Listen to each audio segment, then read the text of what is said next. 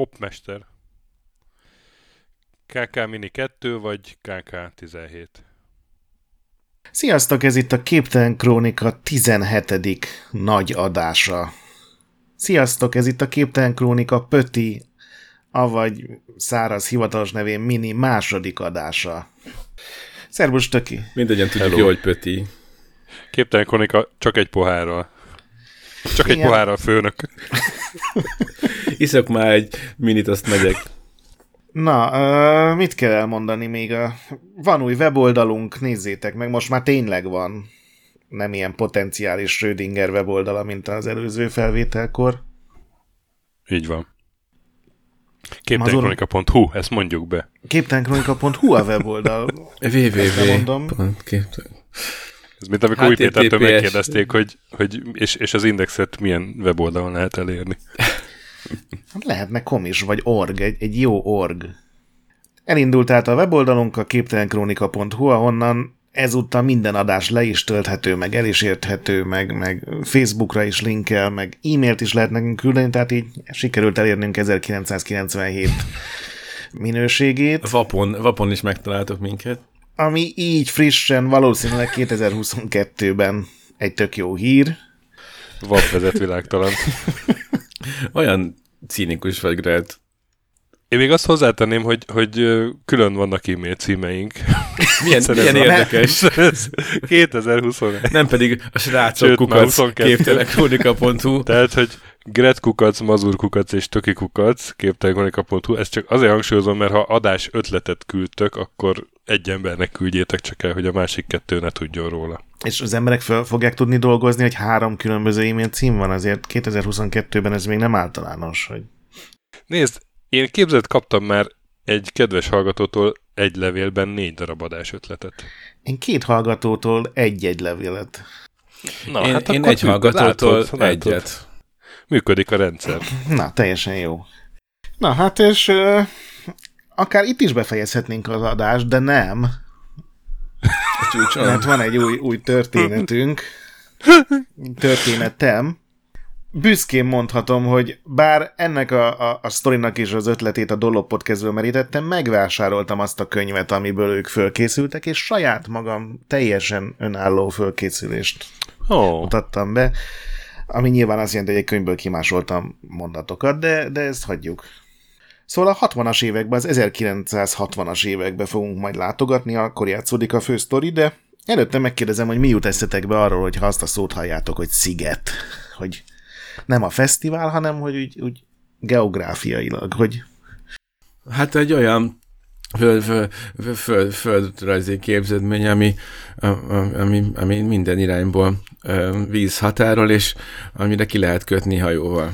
Na, ez tökéle, ez is sokkal jobb volt, mint gondolnád, ez a meghatározás, hogy minden irányból víz veszi körül, mert Cortez Bankről fogunk beszélni, ami egy, egy nem akarok ilyen island shamingbe belemenni, de hogy, hogy nem lóg ki a víz fölé.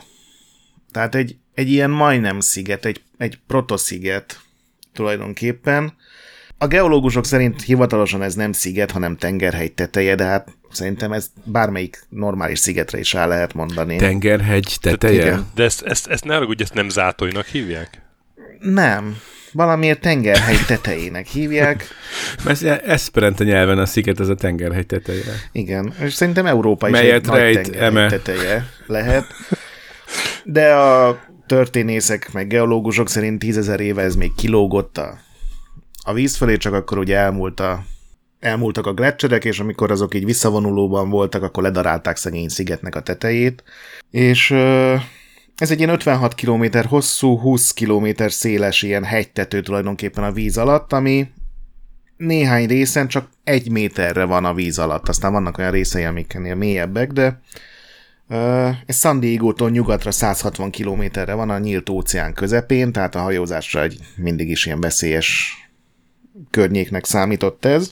És az amerikai haditengerészet az 50-es években tudta végül föltérképezni, és a legmagasabb vagy legalacsonyabb pontjára, attól függ honnan nézzük, egy bóját is kötöttek, ami éjszaka világít, hogy mindenki megtalálja, meg tudja, hogy ez itt ám a veszélyes Bishop Rock, és ez az a rész, amit egyébként így e- amikor apály van, akkor egy méter víz sem takarja. Tehát ez már tényleg ilyen majdnem szigetnek nevezhető. Egy ilyen alig sziget.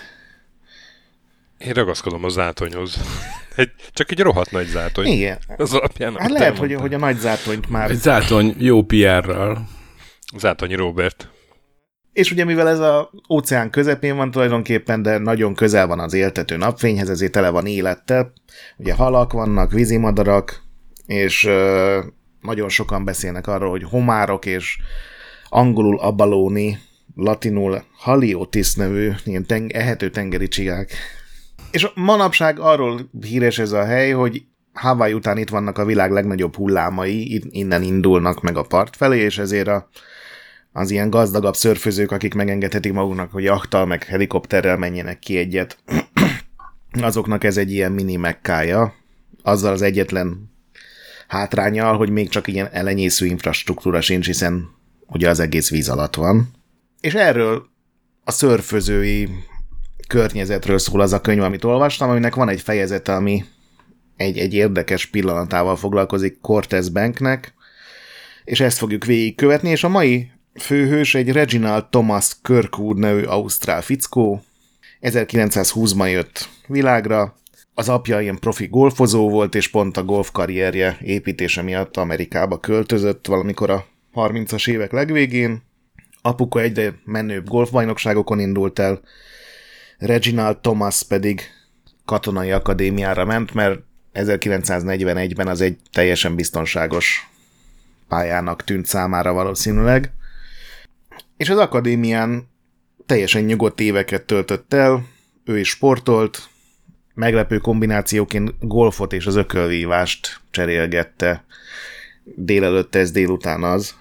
Hát még hogyha, még hogyha jéghokit és ökölvívást párosított volna, az még olyan kézenfekvőnek tűnt volna.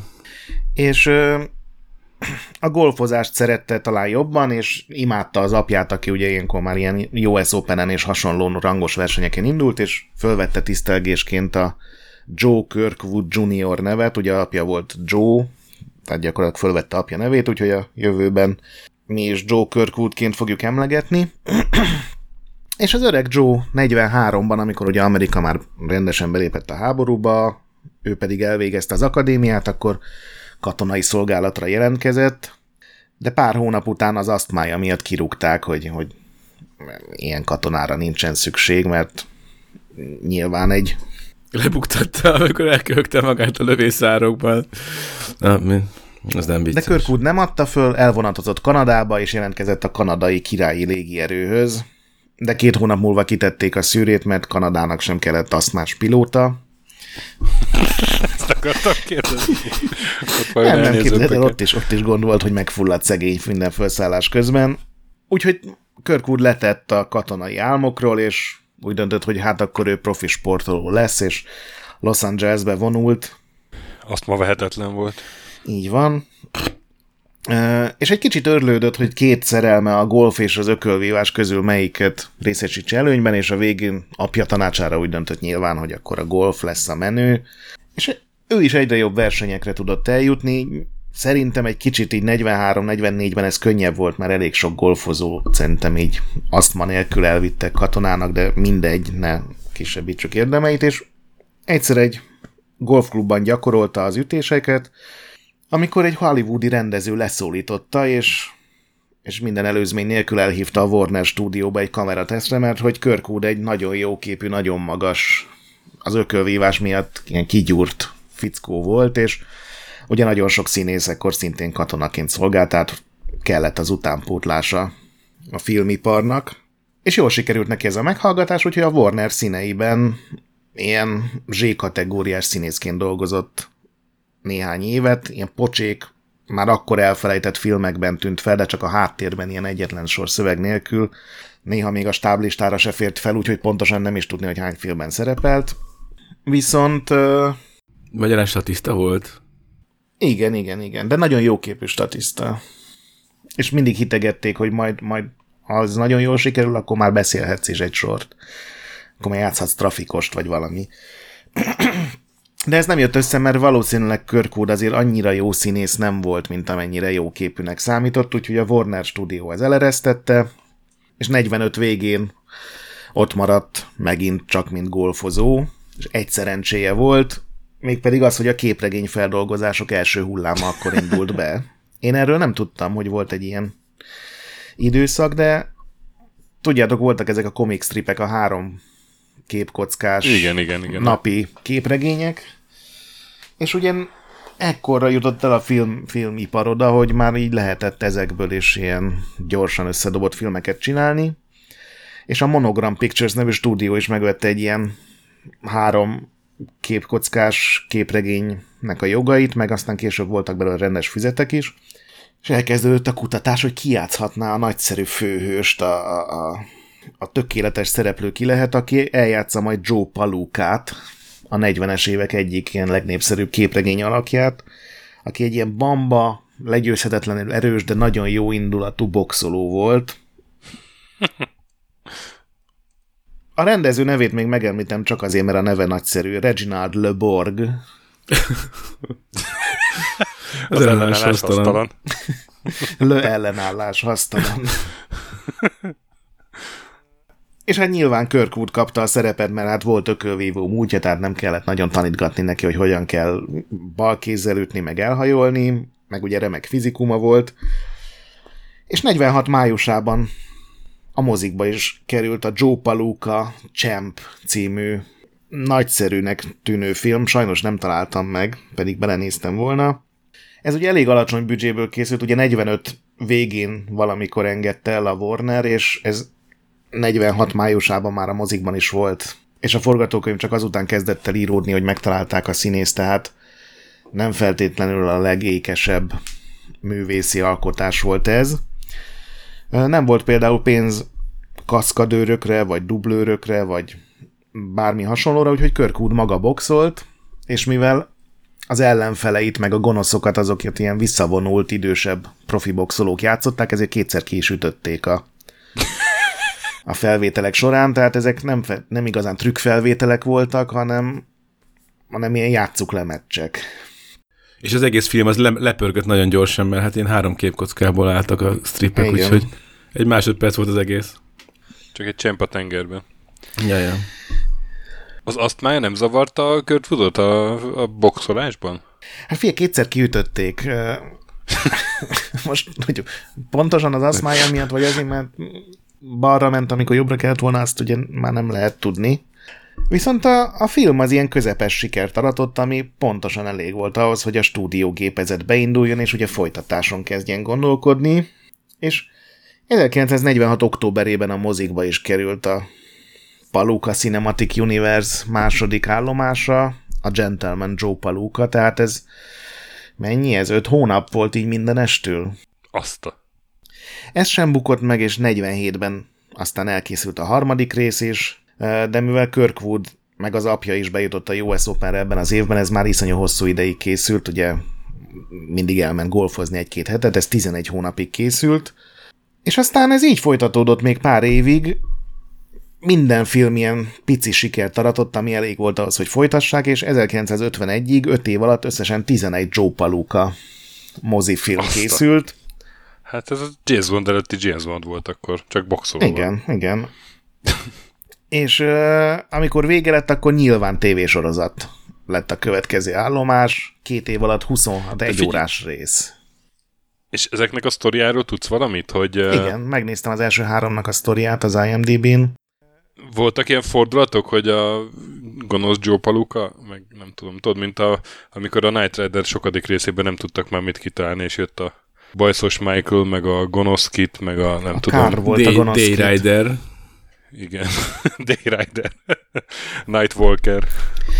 Ö, nem, ezek hát ilyen hárompálcás vagy három képernyős kis izék alapján készültek, tehát ilyen nagyon bonyolult sztoriuk nem volt. Az első film az arról szólt, hogy egy nagyon csinos nő elhívja boxolni, és akkor ők összeházasodnak, és ő meg boxol. A második film arról szól, hmm. hogy gonosz politikusok hmm. pénz egy, egy alkalmazzák egy ilyen reklámkampányba, és kiderül, hogy igazából kirabolták a becsületes emberek pénzét, és akkor Poluka elmegy bosszút állni.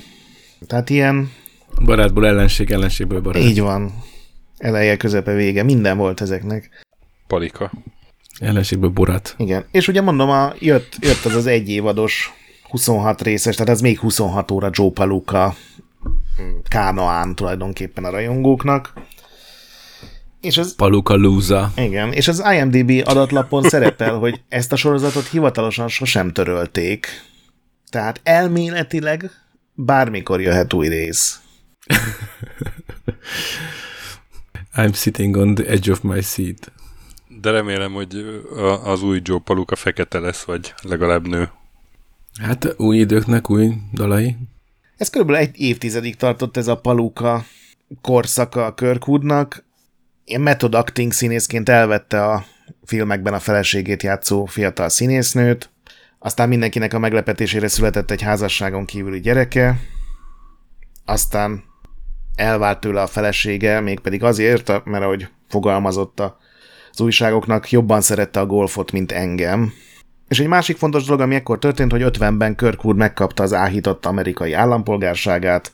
Egy nappal korábban történt az, hogy a Riviera Country Clubban egy ütéssel ájultra verte Johnny Johnston énekes, tehát tökéletesen amerikai stílusban ünnepelte meg a, az ő tettet. Ez egy ilyen nagyon hosszú plegykaláncolat eredménye volt, mindenki.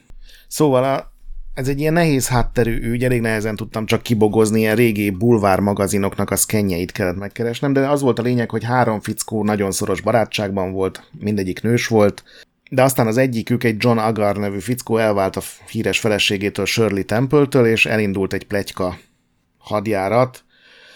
Kirkwoodnak valaki azt híreztelte, hogy Johnston haragszik rá, mert Johnston azt a plegykát hallotta, hogy Kirkwood azt plegykálta, hogy ő, mármint Johnston Shirley Temple szeretője volt, és emiatt váltak el. És emiatt a golfklubban verekedtek össze ezen, és itt volt egy idézet Kirkwoodtól, hogy végül a tizedik lyuknál találtam meg, és kezeimet a zsebemben tartva oda mentem hozzá. Azt mondtam neki, hogy te üthetsz először öreg, de jobban teszed, ha kiütsz, mert különben csúnya dolgok fognak történni veled. Hmm. Ezután szóváltásba keveredtünk, és végül megcsaptam, na. De nem esett össze, mert átöleltem és megfogtam. Szóval ez egy ilyen nagyon furcsa verekedés volt, ahol a ütést rögtön egy ölelés követte. És ugyanebben a cikkben Johnston elmondja, hogy ebből semmi nem igaz, ő vitte le Kirkwoodot a földre, és miután jól elverte, 40 percig magyarázta neki, hogy plegykálni nem szép dolog.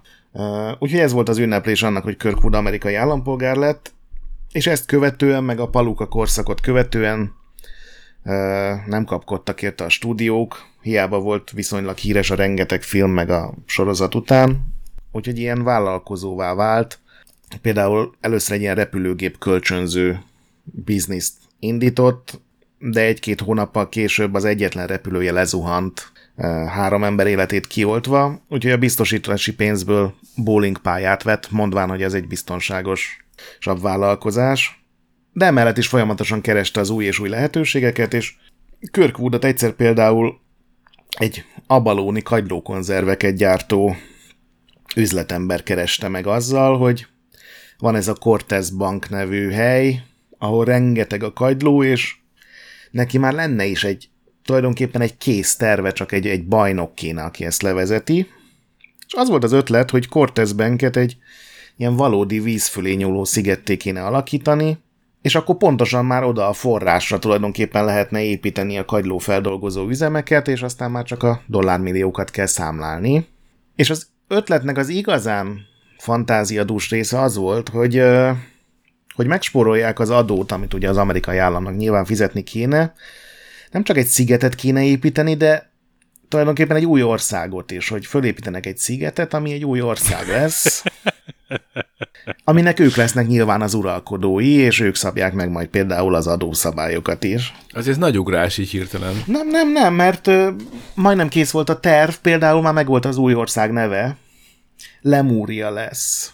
Hmm. Mert a fickó imádta erről a mitikus szigetről szóló meséket gyerekkorában, és, és eldöntötte, hogy akkor ő azokat valóságá változtatja. Teenager lemúr. Úgyhogy ez egy ilyen viszonylag egyszerűnek tűnő terv volt, de, de fantasztikus lehetőségek voltak benne, meg hát ki ne szeretne saját országot. Úgyhogy Kirkwood azonnal ugrott a tervre, és hát az első lépés az volt, hogy megnézi magának ezt a Cortez Banket, ugye a leendő országot, aminek ő lesz az egyik vezetője. Akkor hatott rá, hatott rá a Cortez beszéd. Hát ez, ez, ez gyenge volt, stöki. Mindegyikre ezt mondod. Ez Nem, nem néha tíz adásonként van egy, ami közepes. Van egy, amit csak megvetéssel kezelsz. Igen. És 1966. február 10-én Kirkwood és egy barátja Richard Hall, akit, mint megtudtam, mindenki Dick Hallnak hívott, Érdekes. egy 8 méteres halászcsónakon, egy ilyen motorcsónakon kihajóztak a tethelyre. Az volt a terv, hogy ugye éjszaka érnek oda, akkor meglátják a bójának a fényét, oda mennek, lehorgonyoznak, durmolnak egyet a szerid hullámokon, búvárkodnak, és a grillezett rákokkal zárják a napot. Tehát egy ilyen daycation csinálnak az egészből. Egy dolgot nem vettek számításba, hogy igazából még egyikük sem ült soha hajón, így nem értettek a tengerészeti térképekhez, meg igazából a motorcsónakokhoz sem annyira, úgyhogy nem sikerült megtalálni éjszaka a bóját a, a nyílt óceánon, és hiába folytatták nappal, amikor ugye már nem is világított a bója, ez már ilyen tű a szén a kazalban módszernek tűnt, és nem is vezetett eredményre. Úgyhogy amikor leállt, a, vagy beállt az éjszaka, egy teljes nap után, akkor úgy döntöttek, hogy hát akkor ez az egész hülye tervez, meg lemúria, az semmit nem ér, ők hazamennek, nincs itt semmi. És elindultak visszafelé, vagyis hát abba, merre ők a visszafelé irányt sejtették. És akkor itt kell egy apró meteorológiai érdekességet megjegyezni, hogy a, az év első hónapjaiban a Kalifornia szerte ismert híres Santa Ana széllökések általában sötétedéskor élénkülnek meg a tengeren, és ennek hatására 5 perc alatt a teljesen sima óceánból egy ilyen vízipokol kerekedett, 5 méteres hullámokkal, amik ide-oda dobálták a pici hajót. Egy órán keresztül egyre rosszabb helyzetbe kerültek, de mivel Kirkwoodnak nem volt motorcsónak jogosítványa, meg engedélye, ezért nem akartak hívni ugye parti őrséget, vagy mentőket, vagy bármit, mert hát akkor kellett volna büntetést fizetni. Úgyhogy ehelyett a két hajós így rátekeredett lábbal, kézzel a két székre az apró kabinban. Néhány perc után az egész székeket kitörte alattuk a, a vihar, és egy óra után, egy óra szenvedés kellett hozzá, már nem működött egyik motorjuk sem, és Kirkwood akkor adta be a derekát, és fölhívta a parti őrséget, ahonnan abszolút pozitív választ kaptak, a diszpécser azt mondta, hogy elindult az első hajó hozzájuk, körülbelül 6 óra múlva ö, fog odaérni, hiszen hát vihar van, nehezen lehet megközelíteni azt a helyet, és azt tanácsolt, hogy 20 percenként jelentkezzenek be, hogy még tudják, hogy a felszínen van-e a hajó. Mert ha nem, akkor gondolom, akkor életbe lépne valami másik protokoll, vagy nem tudom. Akkor már nem sietnek. Igen. Akkor nem ugráltatják a kollégákat. Igen, akkor lehet visszajönni. Úgyhogy Körkúdik nagyon türelmetlenül várták az első 20 perc lejártát, de sajnos a 18. perc körül elkezdett tömleni a hideg víz a csónakba, úgyhogy ott már voltak más gondok. Úgyhogy Körkúd az egyik kezében a serpenyőt tartotta, mert nem volt vödör a hajón, vagy már régen elvitték a hullámok, és az egyik kezében a serpenyővel lapátolta ki a vizet a kabinból, a másikkal pedig ugye fogta a rádiót, miközben a hullámok ide-oda dobálták a kabinban, és a parti őrségnek a, ugyanaz a diszpécsere jelezte, hogy jó, hát akkor egy fokozattal följebb rakjuk a szükségességet, helikoptert indítunk, mert hát az sokkal gyorsabb, az csupán csak egy óra alatt megjárja ezt a távot, nem kell aggódni, csak három hívás kell ezután. És akkor itt jön egy idézet Kirkwoodtól.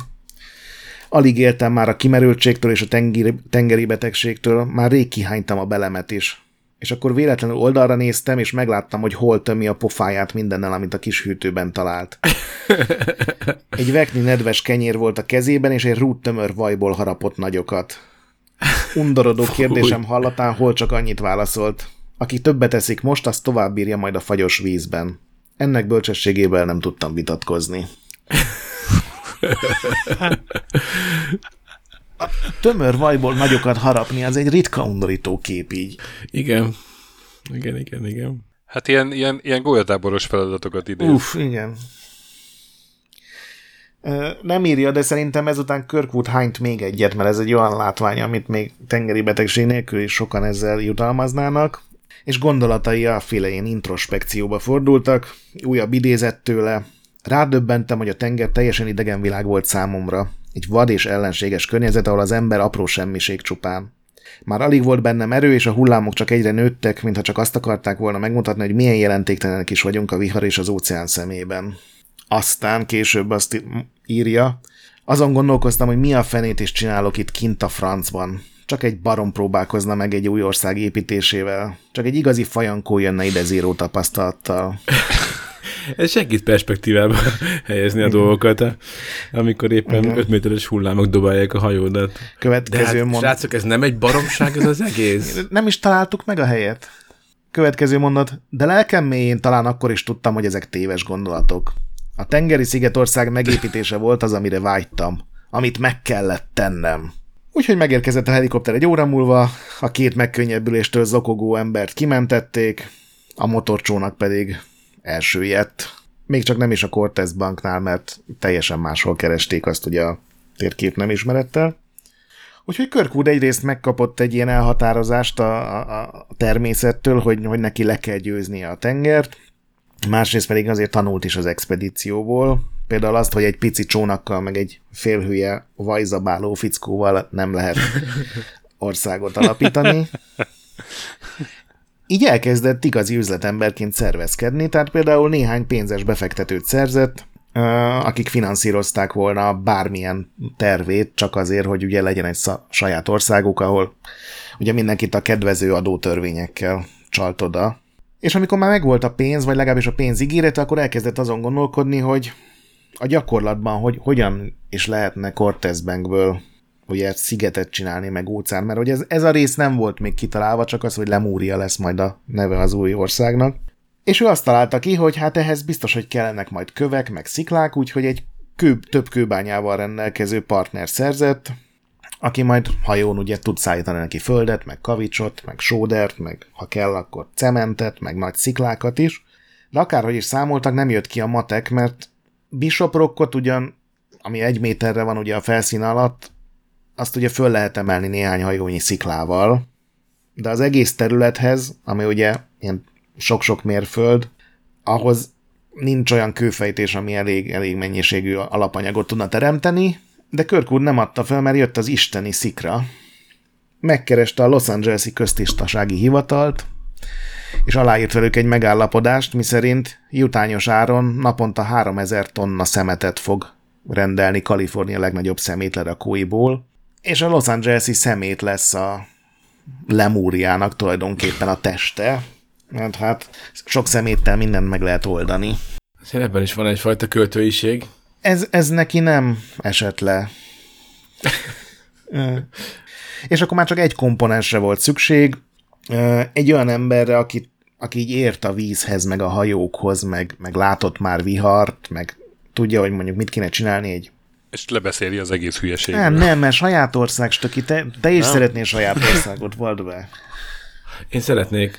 Nekem is van késztervem egyébként a nagy Dunamenti Dominiumra, aminek... Egy saját, a, boly, saját bolygó alá nem Aminek Gundam lépegetők őrzik a határait, de ezt majd egyszer máskor Felkeltette az érdeklődésemet ez a részlet.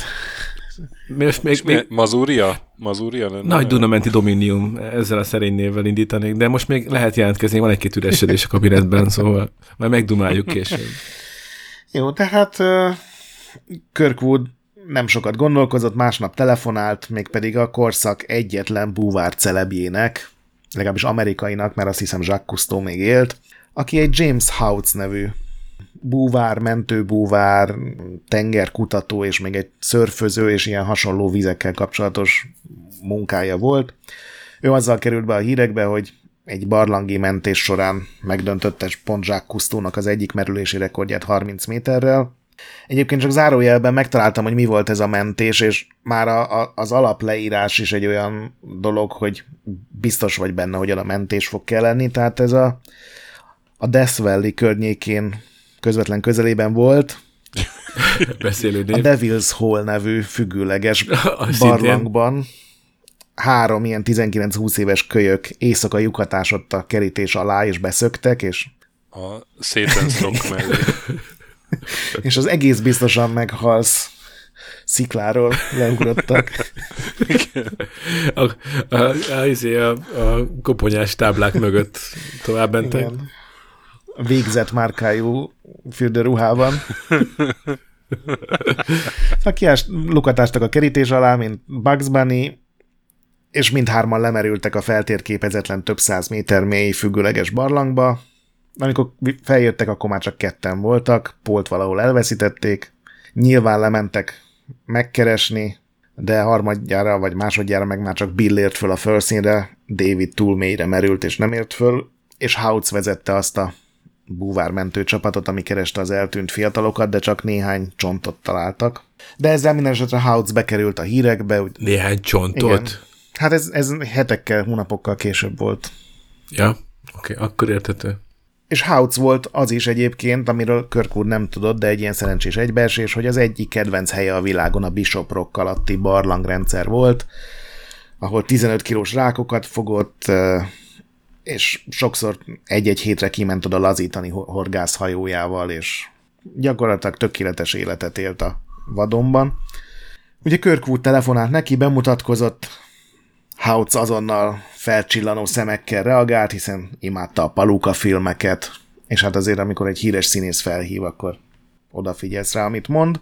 Kirkwood elmesélte neki a tervet, és azonnal igent mondott neki, még úgy is, hogy második jelzálogot kellett fölvenni a házára, a felesége akarata ellenére, hogy elég pénzt tudjon lerakni az asztalra a teljes partnerré váláshoz, hiszen hát azért ez, pénzbe kerül, hogy uralkodó szerűségé váljál.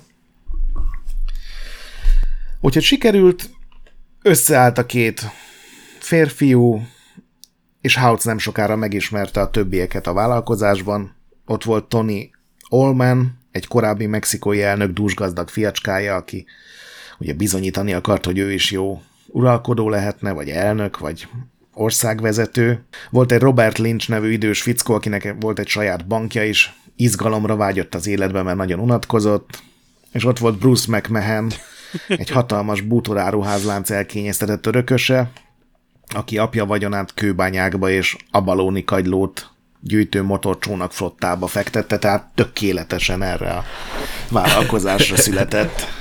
Nem tudta ezt, Mehmed. És öten a ugye Lemúria megalapításáért egy ilyen érdek szövetkezetet, egy ilyen valami jogi, nem tudom pontosan milyen formát is alapítottak, és amikor ez hivatalossá vált, akkor nyilván az újságok is elkezdtek cikkelni, cikkezni erről, de ilyen erőteljesen cinikus hangvételben születtek meg az írások. Senki nem hitt abban, hogy ez így működhet, és a Lemúria helyett az Aqualandia, meg az Abalónia neveket használták, ilyen csúfnévként, és végül annyira elterjedt az Abalónia név, hogy hivatalosan átnevezték a, hát még nem létező, de hát a majdani országot Abalóniára, ugye a kagylóról. A Bandónia. A nagyjából, az egy jó weboldal. Igen. A Bandó András. És töké. És heteken át finomították a tervet, ami végül három lépcsőfokból állt csupán. Első lépcsőfok, egy hajórakomány sziklát szórnak a Bishop tetejére, talán a második lépcsőfok három kérdőjel volt. Kérdőjel, kérdőjel. Nem, ez sajnos még a mémek előtt történt, itt még komolyan gondolták. Tehát, hogy egy hajórakomány sziklát szórnak a Bishop tetejére, majd egy kővel teli hajót elsőjeztenek annak tetején. Így tulajdonképpen egy ilyen fémkő sziget már is létrejön. Erre azonnal kitűzik a balóni az ászlaját, és kikiáltják az új országot, aminek a pontos működési rendjét, meg műfaját még nem, nem dolgozták ki, hogy ez alkotmányos királyság legyen, vagy köztársaság, vagy valami új. Mekkora országot képzeltek el? Erre majd ki fogunk térni, de... Tehát, hogy, hát- hogy mennyi sittet kell odahordani, hogy, hogy mondjuk legyen ott 10 négyzetméter, most így azon gondolkodom, de gondolom mához is rengeteget. Tehát hát az a cél, hogy ugye ez a... Nincs egy országnak valami minimum követelménye, vagy nem tudom, az ENSZ, vagy valaki ezt nem, nem mondja chat. meg? hogy, hogy, de jó, de Vatikán legalább van három épület. Szerintem, ha már egy embert ki tudsz egy zászlóval rakni, az már potenciálisan egy ország. Hát ugye mondom, az első lépés az az, hogy egy hajónyi területű lesz az ország. Egy, egy ilyen fogalmazunk a te szójárásoddal, egy zátonyra futott hajó, az már lehet egy ország. Hát, hogyha fenn van a lobogója, akkor igen, annak számít. Igen. Ez ugye körülbelül méterekre történne az amerikai hadseregnek a bójájától, tehát Itt felmerülhetnek érdekellentétek. És három férfi kell hozzá. Mert hogy country. Ez, ezt nem fogja sokáig idézgetni a Facebookon ezt a mókát. A második lépés pont az, amire te kérdeztél Rástöki, hogy a, a Cortez Banknek a mélyebben levő részein egy ilyen gyűrűt alakítanak ki a kőbányákból hozott ciklákkal, és egy ilyen gyűrűt atolként így fölnövelnek a fejszín, felszínre. És akkor jöhet a, a remek környezetkímélő harmadik lépés, amikor a Cortez Bank közepéről a vizet a Los Angeles-i importált lakossági szeméttel szorítják ki, és a végleges tervek szerint ez egy ilyen 7 mérföldször 3 mérföldes gyársziget lesz, amin mm, halfeldolgozók, meg kikötők, dokkok, mm, hát az, az elég nagy. Az rohadt nagy, igen. Gondolod el, mennyi szemét kell ahhoz, nylon zacskókból és nem tudom, szivacsból meg banánhéjból hát azt, készült szemét. Azt, nem, azt, ne, azt nem oldod meg egy atolvonással. Mind, mindig, mindig hülye vagyok, hogy esélyt adok neked, hogy megszólalj. És ezt a tervet még Hautz is elfogadta kisebb változtatásokkal, azt majd látni fogjuk, hogy pontosan ő hogy képzelte a dolgot, de gyakorlatilag az a fő változtatás, hogy nem egy ilyen viszonylag kicsi hajót raknak majd oda a bisoprok tetejére, hanem keresnek valahol egy ilyen rohadt nagy, 100 méternél is nagyobb ilyen hajó monstrumot, és gyakorlatilag az lesz a balóniának az alapköve, azt fogják ott a sziklákra rátelepíteni, és lefogni horgonnyal, meg nyilván beengedik a vizet. Úgyhogy Hautz ki is vonult a saját hajóján Bishoprockhoz, ugye finomította a titkos, a hivatalos térképeket, és kereste a tökéletes helyet, hogy hol lehetne egy hajót a legfaszábban mm, lerakni, hogy a legstabilabban álljon. Ez alatt látta Cortez Banket tökéletes időjárási körülmények között, egyszer volt része egy viharban, és megvizsgálta az áramlatokat, és a bójától 400 méterre végül megtalálta azt a lapos területet, ami mellett volt közvetlenül mély víz is, ami ugye azért volt fontos, mert a nagy hajókat is fogadnia kell majd az új országnak. Tehát gyakorlatilag már meg is rajzolta a térképet, hogy hol lesznek a kikötők, hol lesznek a gyárak, hol lesznek az uralkodóknak a luxusházai. És mi alatt ő ezzel foglalkozott, Kirkwood és a mexikói elnök fia keresték a hajót, ami ugye a tökéletes alapkő lesz, és emiatt ugye nem, nem feltétlenül a tipikus hajó pozitívumok és hajó tulajdonságokat keresték, hanem azt, hogy melyik hajó lenne olyan, olyan faszán elsőjezthető, ami úgy stabilan áll a víz alatt. Ez egy ritka kritérium hajók tekintetében. Igen, és nehezen is ment a dolog, de végül egy ilyen uh, lepusztult Oaklandi száraz dokban megtalálták a tökéletes hajót erre a célra. Én nem tudtam. Szárazdoknak nedves partján. De amikor kevés az acél, és azt az acélt azt inkább repülőgépek gyártására fordítják, akkor a hajókat betonból készíti a haditengerészet. És az Egyesült Államoknak is volt egy ilyen időszaka az a második világháborúban, amikor egy ilyen fémvázra öntött beton teknő neveztek ki hajónak. Ezek ugye nem hadihajók voltak, hanem szállítóhajók, amikkel például kaját vittek a frontra. Ezek iszonyú nehezek voltak, nagyon lassúak voltak, lehetetlen volt gyakorlatilag kormányozni őket. Az egyetlen pozitívumuk az volt, hogy nem rozsdásodtak, hiszen nem fémből voltak, tehát elméletileg sokáig bírták a gyűrődést, gyakorlatban nem feltétlenül. Van egy 1920-as beszámoló egy ütközésről egy betonhajó meg egy fémhajó között, mi úgy fogalmazott, hogy úgy tört össze az első apró érintésre, mint egy teás csésze. Három perc alatt az egész elsőjét, mind a 19 fős legénységet magával víva a tengeri sírba. Szóval ez volt a tökéletes hajó a Balónia megalapításához. Uh, eredetileg SS Richard Louis Humphrey néven futott. Az első útja során megsérült egy viharban, anyagár felére eladták Mexikónak, Mexikó eladta ezen ár feléért egy bányavadász cégnek, akik azonnal csődbe mentek, úgyhogy a hajó bármiféle törődés nélkül 24 évet egy Oaklandi kikötőben rothadva töltötte. Ennél nem hiszem, hogy lehet jobb alap, amit majd körbevesznek a Los Angeles-i szeméttel egy ország alapításra. sikersztori volt nem? Igen. Így is 80 ezer dollárba került, de tökéletes volt a célra, teljesen lapos volt az alja, és 9 méterrel emelkedett a vízfelszín fölé, ami azt jelentette ugye, hogy amikor elsüllyed, akkor is egy ilyen igazi szigetként fog a víz fölé magasodni.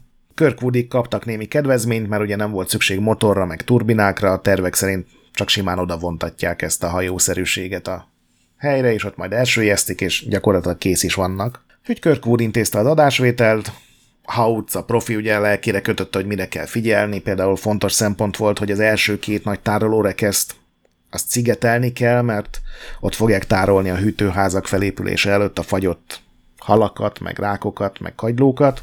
Emellett kellett két nagy generátor a hajóra szerelni, ugye azok fogják majd működtetni az új országot. Szükség lesz két megerősített ilyen szuperhorgonyra egyenként 250 méteres lánccal, azok fogják a helyén tartani a hajót, és nyilván azokhoz egy ilyen speciálisan erős dízelgenerátorra lesz szükség. És Hautz ezután végrehajtotta az utolsó előtti feladatot az ő részéről, kihajózott megint Cortez Bankhez, megkereste a Bishop Rockot, ugye, ami mellett majd néhány száz méterre lesz ez az egész, és kiszámította, hogy hová kell azokat az apró bójákat kidobni, amin a, a vontató hajó majd a végleges helyére vontatja a Halisco-t ilyen leszállópályaként, és a maga részéről Kirkwood is megvásárolta ugye a hajót, és áttért a következő lépésre, bejelentette az amerikai államnak, hogy akkor ő itt a közelben országot alapítana, és szeretne pozitív, gyümölcsöző diplomáciai kapcsolatokat létesíteni. Mondják meg neki, hogy kit kell ilyen ügyben keresni. és hát sehonnan nem kapott választ, és mindenhol nagyon gyorsan lerakták a telefont, mert ugye, hogy az amerikai állam nem tárgya a terroristákkal, úgy nyilván a trollokkal sem foglalkozik. Itt egy idézett Kirkwood-tal ebből az időszakból. Egyre több ismerősöm kezdett viccesen Kirkwood királynak szólítani. Egy haverom még egy marék kavicsot is adott, hogy azzal segítse az ország alapítást. Szóval Kirkwoodnak ez a, ez a királyozás eléggé megtetszett, és innentől kezdve ő, ő azt szorgalmazta, hogy ez egy alkotmányos királyság legyen majd a Balónia, és ezzel ugye el is ment az újságokhoz, és boldogan elmesélte nekik ezt a királyos sztorit is, meg azt is, hogy a hatóságoknál nem jut semmire, mert egyszerűen nem foglalkoznak vele, úgyhogy hát akkor ő így fog országot alapítani, hogy Amerika nem törődik vele, aztán majd lesz, ami lesz. És ez, ez, a, ez a két megállapítás, ez annyi cikket eredményezett, meg annyi, annyian keresték meg a képviselőiket, hogy végül sikerült felkelteni a hatóságok figyelmét. San Diego polgármestere, Kalifornia legfőbb ügyésze, illetve az amerikai hadsereg mérnöki testülete is rájött, hogy ez nem egy vicc, hanem itt egy fickó tényleg új országot akar csinálni, és három nagyon komoly aggályuk is volt. Az első például, hogy mi a biztosítéka annak, hogy a Los Angeles-i szemét nem mosódik majd ki San Diego strandjaira, amire Kirkwood azt nyilatkozta, hogy hát a szemét a sziklák gyűrűjében lesz, tehát hogy menne oda, hát ez nonsens. Aztán a a legfőbb ügyész föltette a komoly kérdést is, hogy mi van, hogyha ez az egész egy szovjetek által pénzelt kommunista akció egy második Kuba létrehozására, amire Kirkwood közölte, hogy hát ő egy, egy a második Kubát szemétre építjük. Igen, meg hajóroncsra, betonhajóroncsra. Dőlni fognak a turisták. Igen. Tehát Kirkwood közölte, hogy ő, őt, ő igazi kapitalista, hiszen ő pénzt akar ebből csinálni, hagyják békén ilyen hülyeséggel, és a harmadik nagy probléma szintén az ügyésztől, hogy mi van, hogyha ez lehet, hogy nem a kommunisták terve, hanem igazából a maffiáé, akik egy offshore kaszinó építésével akarnak kikerülni minden szabályt. Mondjuk ez nem lett volna egy rossz terv. Igen, és Kirkwood erre közölte, hogy hát őt már többször is megkeresték ilyen ötletekkel, de hát ő, ő, ő törvénytisztelő állampolgárként mindig visszautasította ezeket a terveket, és nem lesz kaszinó a Balónián. Érdekes módon ezekkel a nyilatkozatokkal nem sikerült megnyugtatni minden hatóságot, akik most már ugye élénken érdeklődtek az akció iránt. Úgyhogy Körkúd elkezdett azon aggódni, hogy mi van, hogyha itt, itt a hatóságok vagy a hadsereg az megérkezik, és lefújják az egész akciót, akkor rengeteg pénze megy a levesbe, mindenki rajta fog röhögni, és elkezdett gondolkodni, hogy hát milyen megoldások vannak, és hát nyilván arra jutott, amit szerintem nektek is az eszetekbe jut, előrehozni az egész akciót holnapra. Úgyhogy Kirkwood körbe telefonált mindenkinek, azt mondták, hogy akkor holnap nagyjából el tudunk indulni, valószínűleg egy-két nap késéssel odaér a Halisco is, amit ugye Oaklandből vontattak le. Megrendelték azokat az első kőszállító hajókat is, úgyhogy minden rendben volt, Houtznak voltak bajai csak, ő egy vadonatúj motort vett éppen a csónakjára, amit 50 óra alatt ilyen óvatos tesztekkel kellett volna behangolni, de Körkud annyira üvöltözött vele, hogy azt mondta, hogy jó, hát végül is valószínűleg az csak egy ilyen túlzott finomkodás, és a figyelmét fölkeltette egy ilyen viharzóna is, ami Japán keleti partjainál tartózkodik, és, és minthogyha megindult volna Amerika felé, de hát végül úgy számolt, hogy ez mind időben, mind helyben bőven elkerüli majd őket. Úgyhogy végül is mehetünk holnap. Ami 1966. november 13-a volt, egy vasárnap, amikor az ország alapítók összegyűltek a San Diego-i Balboa Bay klubban, Kirkwood rögtön királynak öltözött, keki nadrágja volt, egy színes kasmír pulóvere és egy bundás sícsizmája, mert úgy gondolta, hogy ez a... És ebben minek a királya volt? A hip-hoppé, vagy? Hát a balónia divatban és új ágazatokat teremt. Erről van kép, ezt úgy megnézni, ez a szőrös csizmás színkavalkádot. Sajnos csak távoli képek vannak, ami egy másik hajóról készült az ő hajójuk. Funky király. ilyen, ilyen izé, Earth, Wind and Fire zenekartagot vizualizálok most. Ez az a korszak volt egyébként, úgyhogy nem hiszem, nagyon messze jársz. Idézett Houts-tól, az egész klubban mindenki, közel száz ember azt a rohadt csizmát bámulta. nem csodálom. Aztán mindenki felén fordult, mert én beszélgettem a fickóval. Ismerik azt az érzést, ugye?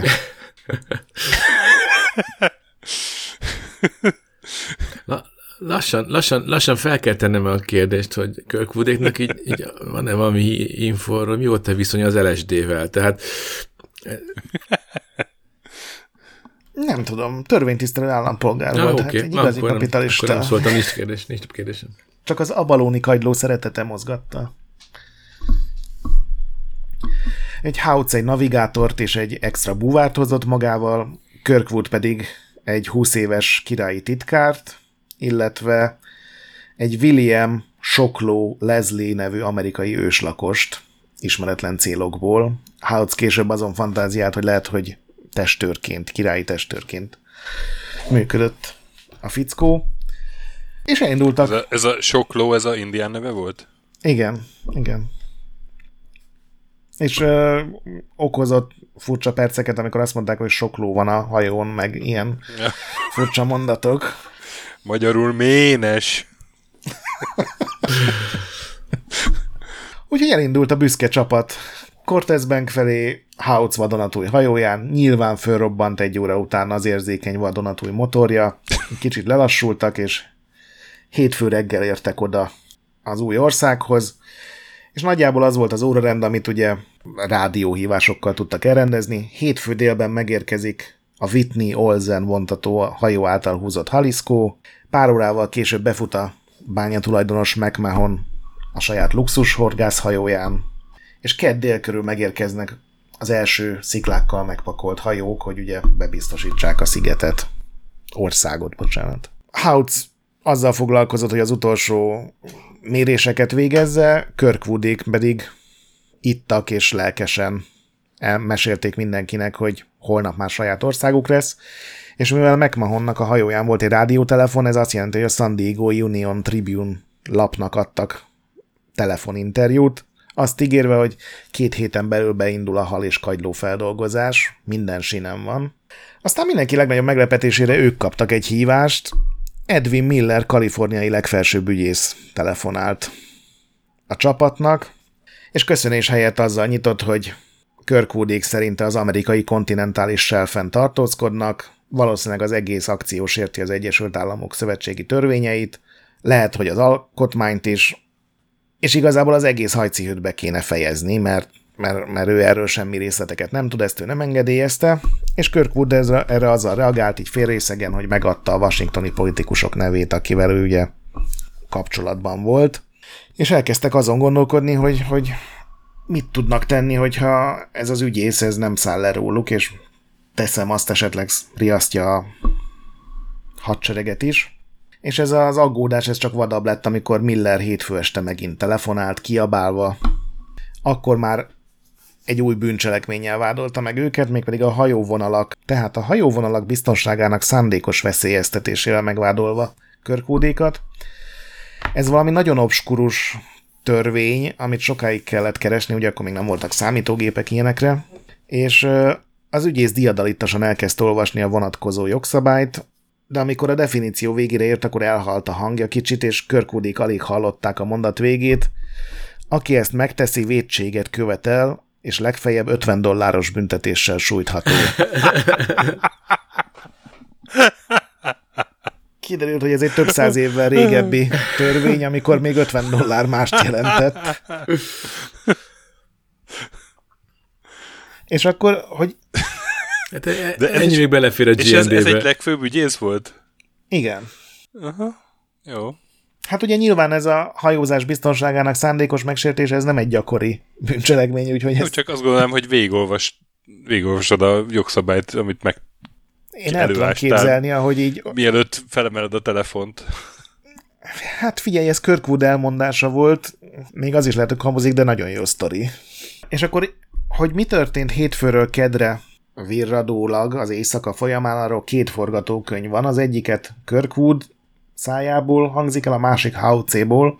Kirkwood azt mondta, hogy én majdnem királyként ő úgy döntött, hogy az 50 dollár az semmiség, ő nem akar szembeszegülni az Egyesült Államokkal, nem akarja bűncselekménnyel indítani az országalapítást. Így nem volt más mit tenni, engedelmeskedett az ügyésznek, elkezdték a Haliszkót visszavontatni San Diego felé, viszont ez éjszaka történt hirtelen, egy terváltoztatás, káosz, Haliszkó sajnos beleütközött a Bishop Rockba és megsérült, és lassan süllyedni kezdett, véletlenül pont ott, ahol az országalapítást egyébként tervezték. Hautz meg a vontatóhajónak egy ilyen sok-sok évvel később a könyvíró által szóra bírt tengerésze szerint igazából annyi történt, hogy Körkúd egy új tervet rögtönzött az ügyész hívásának hatására, ami tök ugyanaz volt, mint a régi terv, csak egy baleset tettetése volt benne amivel még egy 45 ezer dolláros biztosítási díjat is nyert volna egyébként. De hát ugye ezt már valószínűleg nem fogjuk megtudni, hogy pontosan mi történt, mert minden érintett elhunyt már. Ami tény, hogy kedd reggel 9.15-kor a sértett hajótestű lassan süllyedő Haliszkó nagyjából ott lebegett, ahol már csak be kellett volna vontatni a bóják mentén a tökéletes helyre. Annyira készen állt minden, hogy a búvár, az a Hautz össze is pakolt. Ő ugyanis az első pillanattól kezdve a Balónián fog élni, így lehet majd azt lakott területnek hívni, és ugye csak lakott terület lehet ország. És magával vitte a puskáját is, hiszen Abalóniának így hadserege is lesz, tehát tulajdonképpen tényleg minden készen áll ahhoz, hogy valódi országnak tekintsék. Úgyhogy a diadalmas csapat, tehát Hautz és navigátora, Kirkwood, a királyi titkár, aki egyébként egy ilyen 20 éves ír srác volt, és sok ló átszálltak a Haliszkóra, Rengeteg problémájuk volt, ugye alig aludtak, de mindenki jókedvű volt, hiszen úgy nézett ki, hogy sinem van a teljes projekt. És ekkor Hautz is körbenézett, hogy ugye elmélyébe vésse ezt a fantasztikus pillanatot, és, és valami furcsa dolgot vett észre a horizonton, mintha az óceánban egy ilyen kidagadás lenne, mintha valaki az óceán alá egy ilyen nagy párnát dugott volna, ami így enyhén lejtett, nem voltak nagy hullámok, nem volt vihar, tiszta ég volt, Úgyhogy ezt nem teljesen tudtam mire vélni, de végül ezt a ilyen két méteres extra dudort a víz alatt megbeszélt a navigátorával, és úgy döntöttek, hogy az csak valami véletlen furcsaság lehet. Elvégre teljes célcsend volt, még a legkisebb hullámok is eltűntek, minden hulla nyugodt volt, mintha a víz még alacsonyabb is lenne itt, mint általában, tehát semmi oka nincs annak, hogy féljenek. Ráadásul ugye a Haliszko egy 5000 tonnás hatalmas szájtóhajó volt, tehát még hogyha jönne valami gond is, akkor, akkor sincsen semmi gond.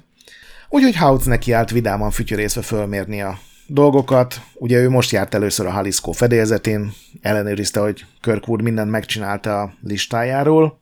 Fél perccel később érte az első furcsaság, ami azt abban nyilvánult meg, hogy a kért két szuperstabil óriás horgony helyett egy igen vékony horgonyocskát talált csak. És Kirkwood némi köntörfalazás után bevallotta, hogy hát a maga részről azt túlzásnak tartotta, hogy egy hajónak két horgony, meg bazi nagy horgonyok, úgyhogy eladta azokat egy fémkereskedőnek, úgyhogy egy csomó pénzt sikerült megspórolni a hajóvásárláson. Isten. Hát néhány nagy levegőt, lenyugodott, és, és úgy döntött, hogy hát végül is ilyen nyugodt vízben egyetlen horgony is elég lehet. Ugye a kővel rakott bárkák azok ilyen 5-6 órányira voltak csak, tehát ha azok megérkeznek és körbebástyázzák a hajót, akkor igazából nem, az, nem olyan nagy gond, hogy csak egy horgony van, és az is kicsi. Úgyhogy House bekapcsolta a dízelgenerátort, hogy ellenőrizze, hogy milyen gyorsan lehet leengedni, meg fölhúzni a horgonyt, mert ugye ez egy fontos dolog. Érdekes módon a dízelgenerátor nem kapcsolt be, és mint Kirkwood elmondta egy újabb ideges számonkérésre, hogy hát őt így nem érdekelték az ilyen részletek, úgyhogy nem kérte a hajó megvásárlásakor, hogy mutassák meg neki, hogy ez működőképes hát egy horgonyt le lehet tekerni gép nélkül is, nem? Hát így csinálták évszázadokon keresztül az emberek. House megint lenyugodott, és azt mondta, hogy igen, kézzel is le lehet engedni, csak akkor biztos, hogy nem húznak fel egy ilyen horgonyt innen, hogy egyetlen esély van rá. House úgy döntött, hogy Kirkwoodékat ő fogja irányítani, és az volt az első feladatuk, hogy lassan, nagyon lassan kezdjék el ezt leereszteni, hogy Hauca pontosan a legjobb helyen tudja kiereszteni végül a horgonyt. És ez el is kezdődött, ugye Kirkwood, Sokló, a titkár, meg a búvár odafeszültek a, hogy hívják azt, amivel itt tekerni lehet ezeket a dolgokat? Vincs. Kar? Igen, Vagy hát igen, ilyen, ez a Tekerentyű. tekerentyűhöz odaálltak, és amikor Hautz kiadta a parancsot, hogy nagyon lassan, centinként engedjék azt le, akkor sajnos a horgonylánc, ahogy ugye a fém a fémen siklott, ilyen égtelen zajt adott ki. Kirkwoodék megijedtek, ettől a fémcsikordulástól, reflexből mind hátraugrottak, és a horgony azonnal teljes egészében letekeredett olyan gyorsan, amilyen gyorsan csak egy horgony le tud tekeredni. Ez sem volt jó hír, de Hautzot az sokkal inkább zavarta, hogy a, a dobon nem, hogy 250 méternyi horgonylánc nem volt, de még 50 méter sem. És ezután derült ki, hogy Körkút spórolásként azt is eladta. Mert hát, ha 10 méter mélyen van a hajó, akkor mi a francnak 250 méter horgonylánc, hogy ez egy érthetetlen dolog, de hogy ezzel rengeteget tudtak megint csak spórolni ugye a hajó árán. Hát egy, egy friss országnál azért Igen. Vigyázni kell, hogy a költségvetés ne szálljon el. Hát és még az öreg országoknál is problémát okoz, ez képzeld el akkor egy frissnél. Holz csomag. Úgyhogy Houts hatalmas önuralommal ekkor sem ölte meg Kirkwoodot, hanem elkezdett megint matekozni. Még mindig volt rá esély, hogy eljusson a hajó az optimális helyre, hogyha az áramlatok pont úgy sodorják, ugye most egy horgonyt leeresztettek, de az még nem feltétlenül jelenti azt, hogy ne tudja sodorni az áramlat. Úgyhogy ö, következő percekben Houts így a maga szakállára elkezdett akciózni, kinyitatta például a zsilipeket a Haliszkón, hogy ugye az elkezdjen kontrolláltan süllyedni, és így lassabban sodorják majd a hullámok. Egyébként pont arra felé sodorták, ahol a hullámok érdekes módon mindig egy helyen törtek meg, és, és valamiért a Haliszkó is arra sodródott, de ennél nagyobb gond volt, hogy Hautz elfelejtette azt, hogy a vontatóhajóval ők össze vannak kötve, és amikor a Haliszkó elkezdett süllyedni, akkor a vontatóhajót elkezdte a víz alá húzni, hiszen egy ilyen feszes lánc kötötte össze a kettőt, úgyhogy végül a vontatóhajó kapitányának el kellett vágnia ezt a vastag több ezer dolláros vontatókábelt, és amikor az elpattant, akkor végigvágódott a Haliszkó fedélzetén letarolva egy jó nagy részét a, az ott levő berendezéseknek. És a Hautz úgy meséli ekkor, hogy csak csóválni tudta a fejét a káosz, meg a, a, a szenvedés, meg a nyomor láttán, és pont miközben itt szó szerint csóválta a fejét, akkor vette észre, hogy már nincsen, nem látszik körülöttük a víz, hanem csak egy ilyen furcsa, tömör vízpára van, egy, ezt marine layernek, tengeri rétegnek nevezik. Ez egy ilyen sós vízpára, ami akkor szokott megtörténni, amikor a vízben furcsa dolgok történnek. Ez a vízelgenerátor. Igen. Igen. És Houtznak akkor esett le, hogy az a vihar, ami Japán mellett volt, vagy Japán mellől érkezett, az, az, az ugye óriási hullámokat kelt, és ezek a hullámok a nyílt tengeren ugye nem rendes hullámok, hanem a víz alatt terjednek tulajdonképpen. És aztán eszébe jutott, hogy egy baj szokott lenni ezekkel a hullámokkal, hogyha valami elmozdíthatatlan akadályba ütköznek, és ezek a hullámok Hawaii óta jöttek megszakítatlanul, ugye egyre nagyobb energiát gyűjtve, és, és valószínűleg beleütköznek Bishop Rockba, ahol nem tudnak tovább haladni, úgyhogy egy út maradt számukra följönni a felszínre egymást lökve. És hát ugye mondtam, hogy Cortezben generálja a világ legnagyobb hullámait, és hát az ugye emiatt történik meg, hogy amikor Hawaii-ról elindulnak a víz alatti hullámok, akkor azok Cortez Banknél kénytelenek följönni a felszínre, és hát a Jalisco nagyjából ennek a közepére sodródott be éppen a legrosszabb helyre. És nem tudtak haliszkolni? Nem, sajnos betonhajó voltak. Amin ugye nem volt motor meg turbina, mert hát ez nem kell egy országnak. Úgyhogy House csak abban reménykedhetett, hogy a hullámok tovább sodorják a hajót, túl a, a legrosszabbon. Természetesen a hullám pont akkor akadt be egy sziklába valahol a víz alatt, amikor a legrosszabb helyen voltak, úgyhogy a Halisco az egy rántással megállt, mindenki hasra esett, és a következő hullám már a Bishopoknak a szikláin húzta végig a betonhajót. Gyakorlatilag a horgony fogta a hajót, és a hullámok ilyen legyező alakban ide-oda húzták, mint hogyha ilyen hóangyalkát akartak építeni.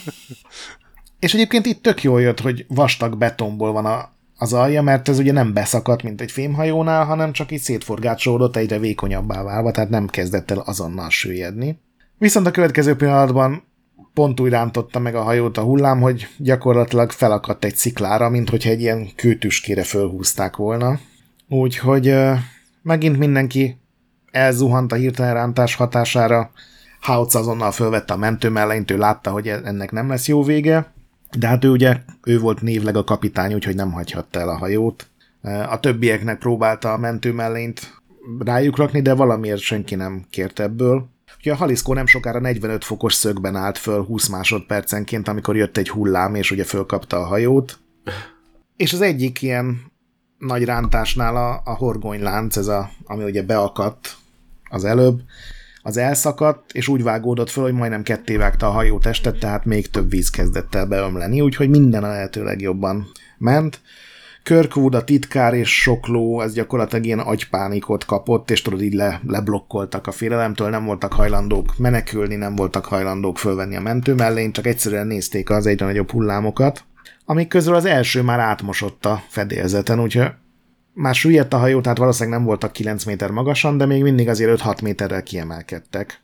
És ez a hullám, ez volt az első nagy hulláma ennek a anomáliának, körülbelül 10 méter magas volt, hozta magával a Cortezben aljáról a letört ciklákat, hozta a leforgácsolt betondarabokat, és végigdobált mindent, amit a hajón talált, ugye a dízellel teli hordók, kábeldarabok, letépett ajtók, úgyhogy gyakorlatilag ez a vízfal mindenkit elsöpört, de Kirkwood járt a legjobban. Ő reflexből rátekeredett egy fémárbocra a hajó leghátsó részén, tudod, így ráfonta a kezét, lábát, és gyakorlatilag elment mellette a víz, semmit nem vágott neki, nagy mázlia volt. Haucot a hajókorlátnak vetette az áradat, ennek eltört a bordája, Omallit egy lépcsőbejáróba hajította a víz, de sok ló, sok ló járt nagyon rosszul. Ez egy nagy darab fickó volt, akit a víznyomás így összehajtott, és seggel lefelé dugóként egy, lép, egy létra lejáróba így, így belehúzta. Oh. Úgyhogy mozdulni sem tudott. Úgyhogy Hauc és a navigátorok... De, és ne, nem halt ebbe bele? Nem, csak a következő hullámnál, amikor már nem tud lélegezni, az, az, az lett volna csúnya. De Hauc és a navigátora következő hullám előtt üres járatban ki, kiszedték valahogy sok lovat a szorult helyzetből. Egy hullámmal később megtalálták Kirkwood titkárát is, aki vért köpött, gyorsan mentő mellényt tudtak rájuk adni, de menekülni még mindig nem nagyon tudtak, mert hova. És ekkor támadt a vontatóhajó kapitányának az az ötlete, hogy akkor ő neki megy a Haliszkónak, tehát bömböltet minden motort, hogy valahogy a közelében tudjon maradni a sokkal nagyobb hajónak, és valahogy leugranak majd oda, vagy leadogatják a testeket, és a titkár volt az, akit először megpróbáltak leadni, de ugye dízelolaj borította szerencsétlen fickót, csúszós volt, és amikor jött a következő hullám, és elrántotta a vontatóhajót, a teste egyszerűen beesett a, a vízbe. A navigátor átugrott a hajóra, Houtz pedig a hiányzók megkeresésére indult, ez ugye Kirkwood volt és sok ló. Őket mind hátul találta meg, Kirkwood ugye az árbocra kapaszkodott, sok ló pedig a horgony, horgony dobra akaszkodott rá, ami ugye most már tök üres volt. És ekkor az óceán elcsendesedett, és Kirkwood megkönnyebbült arccal mondta, hogy kisimult a víz, eltűntek a hullámok, úgy néz ki, hogy mindent megúztak, de Houts megpróbálta Kirkwoodot rávenni arra, hogy így is azért tök mindegy, mi történik, a mentő mellényt fel kell venni, hát hajón vagyunk, vihar van, vagy legalábbis hullámok vannak, de Kirkwood nem engedelmeskedett, és azt mondta neki, hogy nem barátom, ez a legstabilabb rész a hajón. Itt fogok kapaszkodni, és a hullámok majd szépen elfolynak körülöttem. A filmekben is mindig a szaladgálókat mosta el a víz. Azért látszott, hogy színész múltjára hivatkozva Paluka visszatért egy pillanatra. Palu kapitány. Úristen. Kirkwood csak azt nem vette észre, hogy a horgonykábelt működtető kompresszort már félig letépte egy hullám, és ha a másik elem is leszakad, akkor a két tonnás szerkezet az őt is, meg sok lovat is simán agyon fogja nyomni. Hautz ezen még vitatkozott volna, de amikor felnézett a figyelmét, elmondta valami a hajó fölött, meg pedig halak. Ugyanis az egész hajó fölé egy hatalmas hullám tornyosult, egy jó 15 méter magas óriás hullám, messze a legnagyobb, amit Hautz a karrierje során valaha is látott, amiben állítása szerint látta az úszkáló, valószínűleg pánikban levő halakat. Úgyhogy mielőtt még egy szót is szólhatott volna, ez a hullám becsapódott, a fedélzet egy része szó szerint szétrobbant, az acélváz megmaradt, de minden mást, a kabinokat, meg a felszerelést, meg amit kötélre rögzítettek, azt letépte a víz.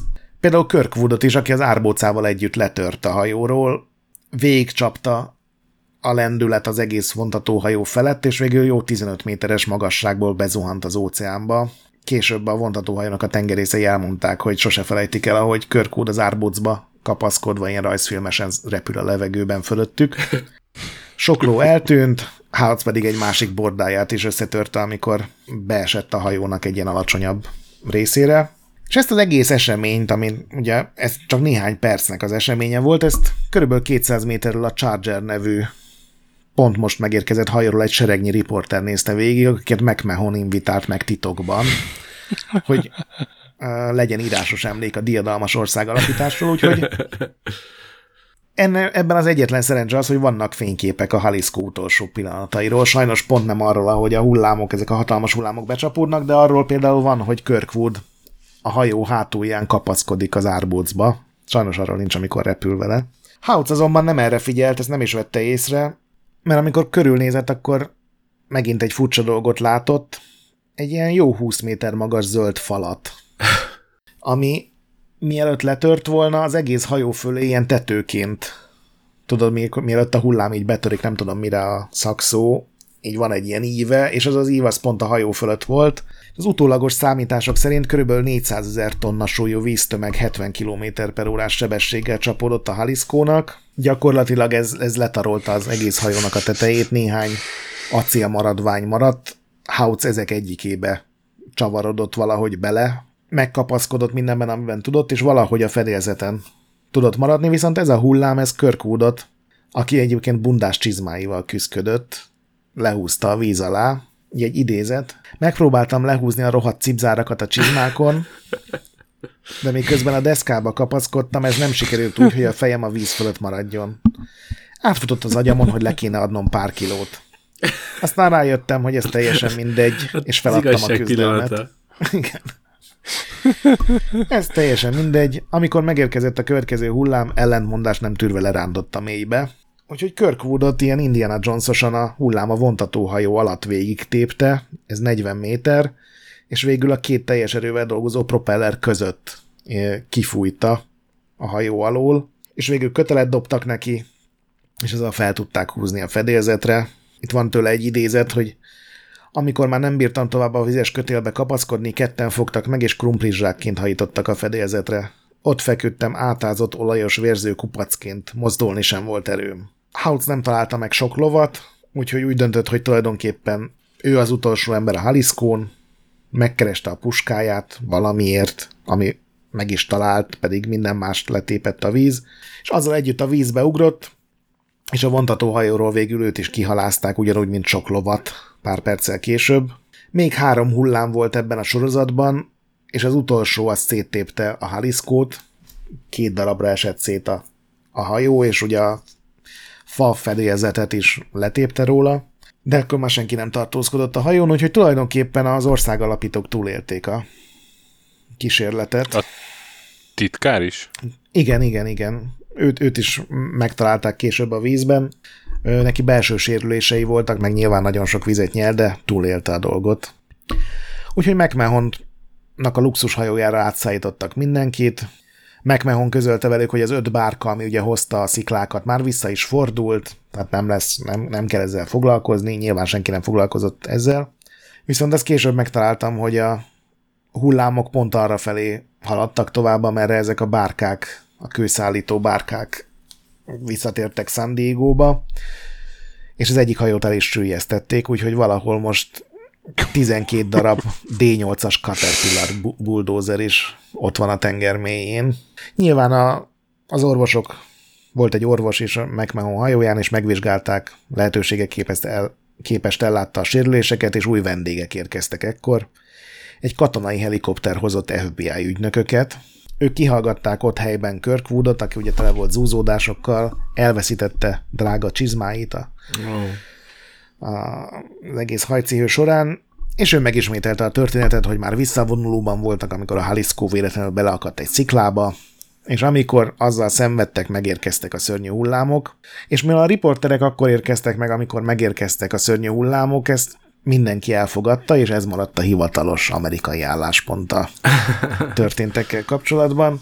Később a parti őrség is kihallgatta Körkúdot, aki ugyanezt mondta, és a parti őrség is ezt teljesen hihető sztorinak hitte, úgyhogy a mai napig ez nem egy bűncselekményként számon tartott dolog, hanem egy ügyészi parancsnak engedelmeskedő állampolgárnak a becsületes, sajnos félrement akciója. Úgyhogy még legyek, az... hogy nem kellett az 50 dolláros Igen. bírságot befizetnie. Sőt, a vontatóhajó kapitányát ki is tüntették a bátorsága miatt. Ugye a riporterek terjesztették föl erre, akik ugye közvetlen közelről végignézték az akciót. Úgyhogy mindenki épségben viszonylag hazatért, de Körkúd nem adta föl a Balónia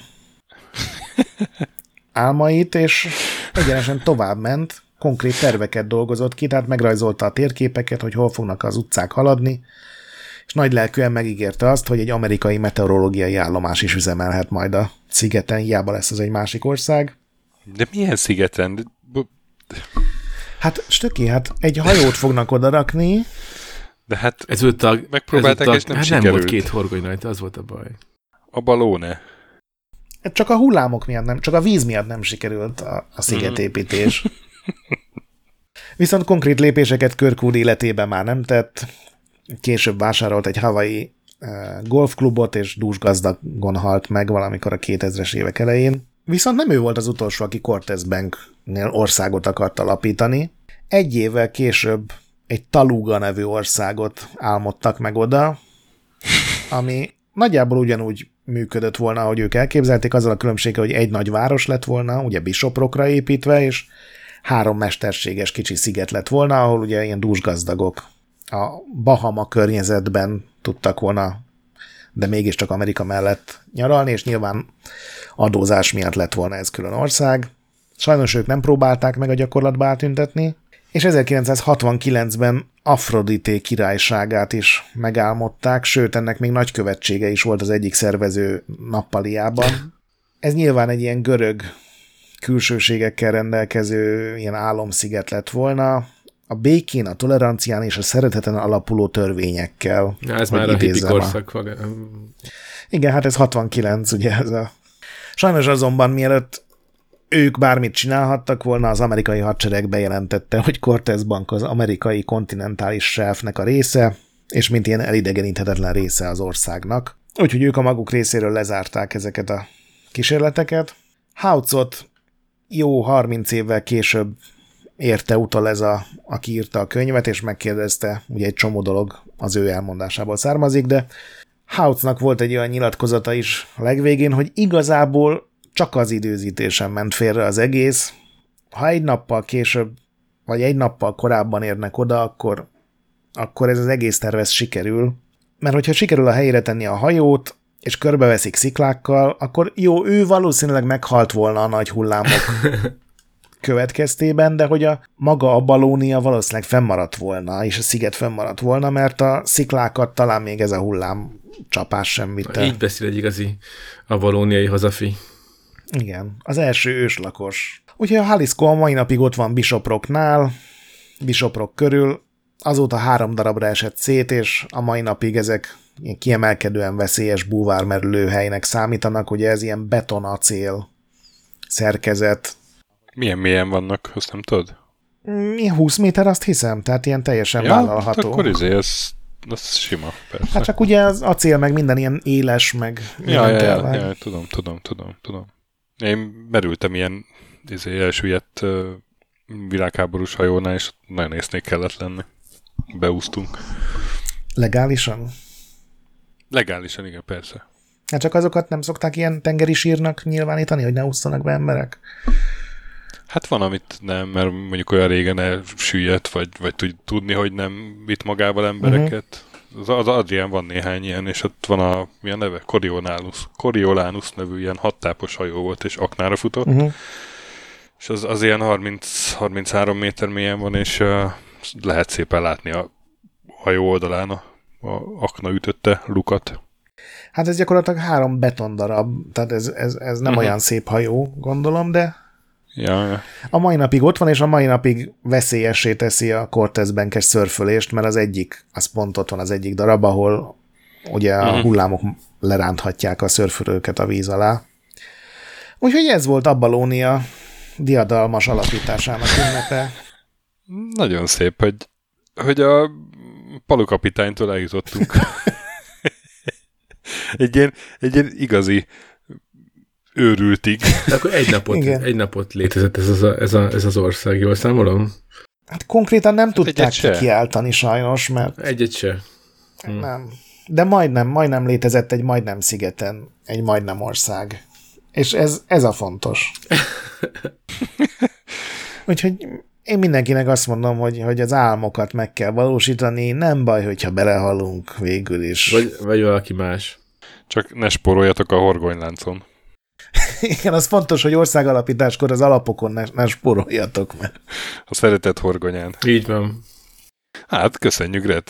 Nagyon... Hit remény szeretett. Tanulságos volt. Hogy mi is volt ez a tanulság, azt, azt még le kell, hogy szűrjük magunkban. De én álmélkodva hallgattam, és a hidrofóbiámmal küzdve próbáltam nem teljesen elképzelni, ami történik. Mazur, hogyha olyan helyzetbe kerülsz, hogy a víz fenyeget, egyél sok vajat. Ez a másik tényleg, amit vihetek magammal. Néhány harapás a jóból, és jobban csúszik minden. Kanal az majonézt. vagy, vagy legalább egy néhány korty kacsazsírt. Vagy, vagy ezer sziget, ezer sziget öntetett, hogy stílszerűek legyenek. Köszönjük mindenkinek a figyelmet, egyszer csak majd jövünk új epizóddal, vagy pöti epizóddal, majd meglátjuk, hogy mit sorsol az élet. Úgyhogy mindenkinek jó képtelen krónika hallgatást. Sziasztok! Sziasztok! Sziasztok!